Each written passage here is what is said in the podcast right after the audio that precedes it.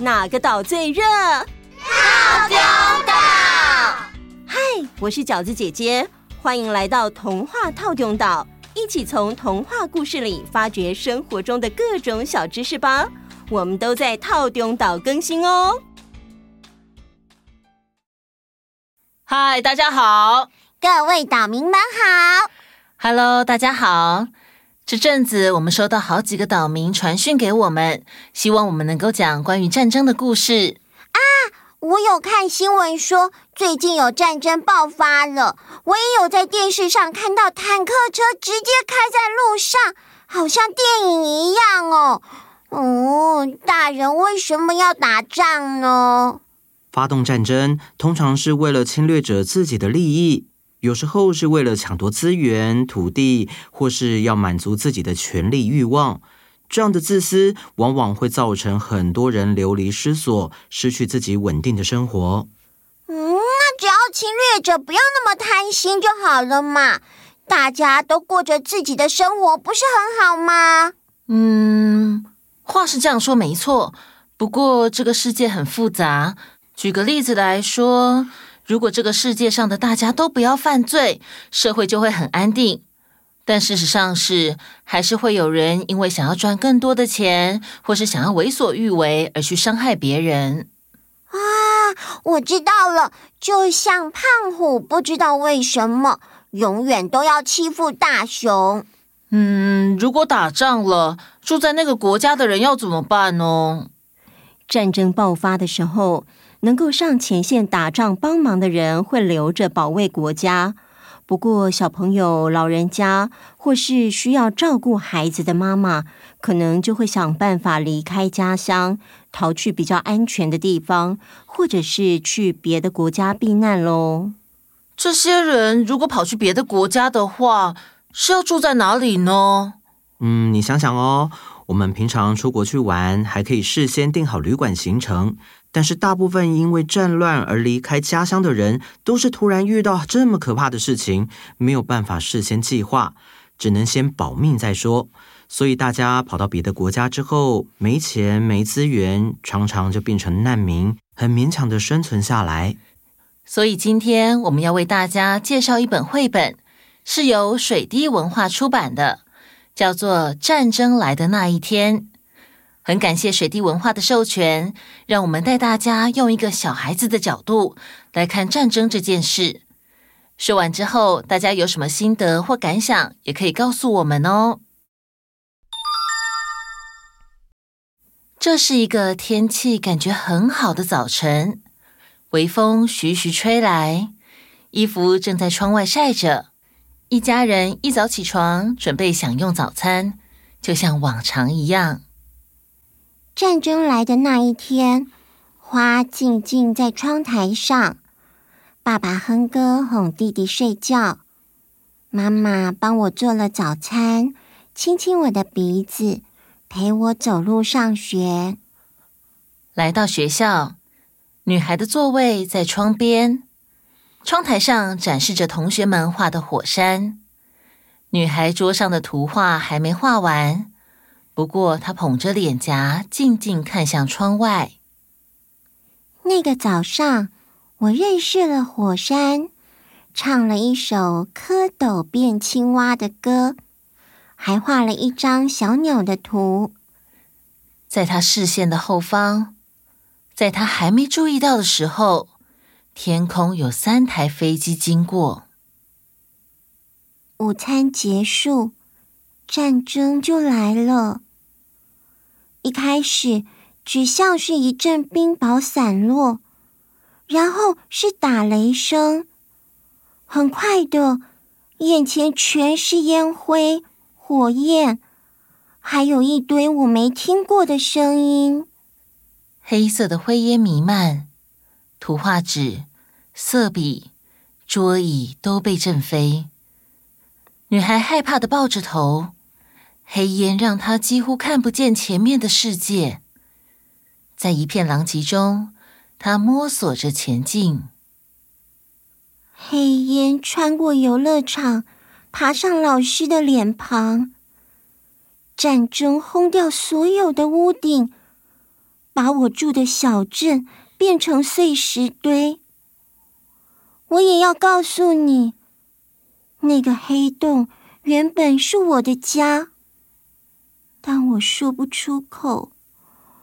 我只能说，战争拿走每样东西，战争带走所有的人，只留下我孤零零的，身上流着血，衣服也破烂了。建筑物坏掉了，到处冒着黑烟，着着火。女孩一个人离开那个断垣残瓦、烽火连天的城市。我开始逃跑，天气又湿又冷，处处是泥巴地。我徒步穿越一片又一片的田野。一条又一条的马路和一座又一座的山，我挤在卡车后头，换了几辆公车。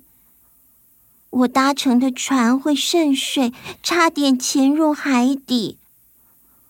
我爬上的沙滩，有几个婴儿倒卧在沙子里。在路途上。女孩的身边总有一大群人，大家互不认识，但是都在逃跑。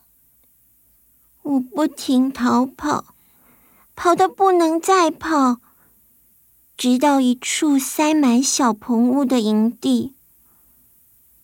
我在角落找到一条肮脏的毯子，和一扇会在风中咔啦咔啦响的门。可是，战争一路跟着我。它在我的皮肤底下，在我的眼睛后方，还闯进我的梦里。它已经占领我的心。女孩现在来到的这个城镇非常平静，街道干净，没有黑烟。也没有火焰。他走在这个城镇的道路上，我不停地走，想把战争甩开，想找一个他没办法到达的地方。可是，当我沿街往下走，战争就是有办法让大门紧紧关上，也有办法。让人们面无笑容的转头离开。最后，我来到一间学校。我从窗户外头看进去，他们正在认识火山、唱歌、画小鸟。我往里面走，走廊满满是我的脚步声。女孩把教室的门推开，里面所有的脸都看向女孩，只有老师的脸上没有一点笑容。老师说：“你看，这里没有空位，没有半张椅子给你坐，你必须离开。”就在那时，我明白，战争。也到达这里了。女孩转身回到小棚屋，找到那个角落，还有那条毯子，钻了进去。女孩想：看起来战争已经夺走了全世界，还有所有的人。女孩窝着的角落黑漆漆的。突然间，砰的一声，我以为是风撞开了门，但却传来一个男孩的声音。他说：“我带了这个给你，这样你就可以来学校了。”那是一把椅子，一把我可以坐在上面认识火山、唱歌。画小鸟的椅子，一把能将战争从我心里赶走的椅子。男孩站在门口，门外是亮的。他手上搬着的这把椅子看起来很坚固，却一点也没有沉重的感觉。男孩笑了笑，又说：“嘿，还有我的朋友们也来喽，所以这里的所有的小孩都可以上学了。”好多好多的椅子排成两排，像是让出了一条路，一条很明亮的路。棚屋里的小孩都来了，我们一起走着，踏上一条用椅子排出来的路，一步一步的把战争推回去。结束。为什么故事里的老师是用没有椅子当理由不让小女孩上课呢？这个理由感觉很奇怪。椅子再搬就有啦。某某问到了一个关键哦，这也是作者创作这个故事的一个缘起。在叙利亚内战时，大约有五百五十万人因此逃离大外国。联合国曾经统计，这是二战以来最大的难民潮。有很多难民跑到欧洲各个国家，其中包含英国。难民中有非常多是没有家人陪伴的小孩子，但是在二零一六年春天时发生了一件事情，英国政府并没有发庇护权给三千位难民小朋友。也就是为难的英国政府不愿意正式的保护这些逃亡到英国的小朋友们，甚至曾经听说有英国学校拒绝想上学的难民小朋友时，所使用的理由就是没有椅子。所以作者把这件事写成了一首诗，后来也把它写进书里，希望用这个有点夸张的理由去引发大家的思考。战争是很残酷的，但是战火下的小朋友也是很无辜、很无助的。作者希望能够为这些失去依靠、没有地方去、也没有办法受教育的孩子们发声。其实，战争的残酷不只是小朋友受到影响，所有的平民都会因此遭受困境。所以现在过得很平安健康的我们，可以利用捐款或是捐物资的方式，去帮助这些遭受战乱的平民百姓。像台湾在三月十八号之前，有接受大家捐发热衣、手电筒、雨衣、纸尿裤，还有医疗器材给乌克兰。